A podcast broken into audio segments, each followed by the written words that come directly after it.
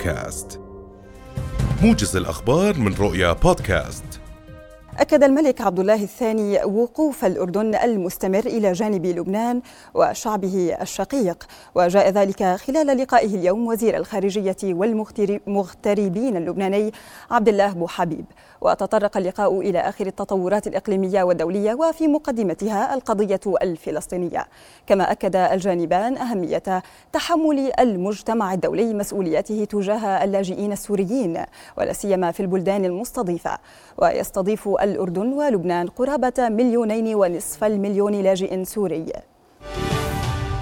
على وقع ثلاثين سؤالا نيابيا ضجت القبة في جلسة رقابية اليوم بعدة مداخلات تطالب الحكومة بالرد على أسئلتهم حول وزارات وقطاعات حكومية أبرزها الإعفاءات الطبية.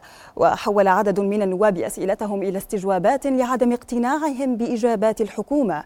ومن أبرز الأسئلة التي أثارت جدالا نيابيا حكوميا سؤال لوزارة الخارجية وشؤون المغتربين حول تعيينات الدبلوماسيين في الوزارة. ووقع نواب على مذكرة لطرح الثقة بوزير المياه والري محمد النجار بدعوى عدم قدرته على إدارة ملف المياه.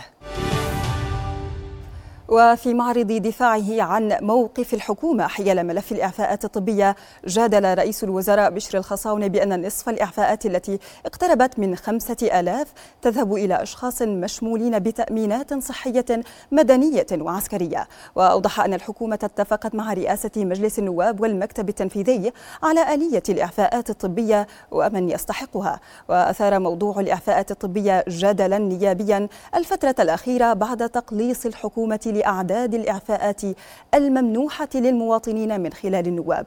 وحول نظام صندوق دعم الطالب أعلن الخصاونة تخصيص 12 مليون و500 ألف دينار إضافية هذا العام منتقدا ما توسم به الحكومة بأنها تضيق على المواطن.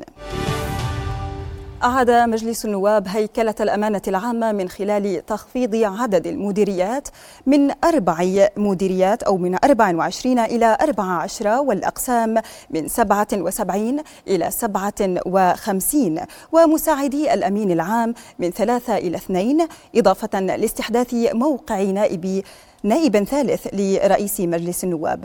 النائب الأول لرئيس المجلس أحمد الخلايلة قال إن اللجنة المشكلة لغايات إعادة الهيكلة استهدفت دمج مديريات تؤدي ذات الواجبات دون المساس بالموظفين أو امتيازاتهم.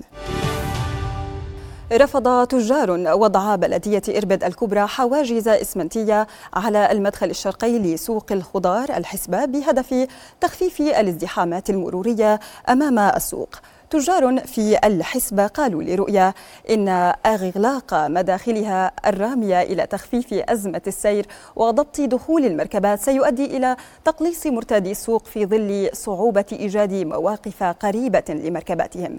من جانبها أوضحت البلدية أن الإغلاق جاء بعد جولات ميدانية للمسؤولين بهدف تسهيل حركة المواطنين ومنع الازدحامات المرورية لافتة إلى توجه لنقل السوق إلى موقع آخر بعد انقضاء الشهر الفضيل وإلى الكرك حيث جدد أهالي منطقتي مؤتة والمزار مطالباتهم بإصلاح البنية التحتية والشوارع التي تنتشر فيها حفريات وهبوطات منذ أعوام دون استجابة من البلدية.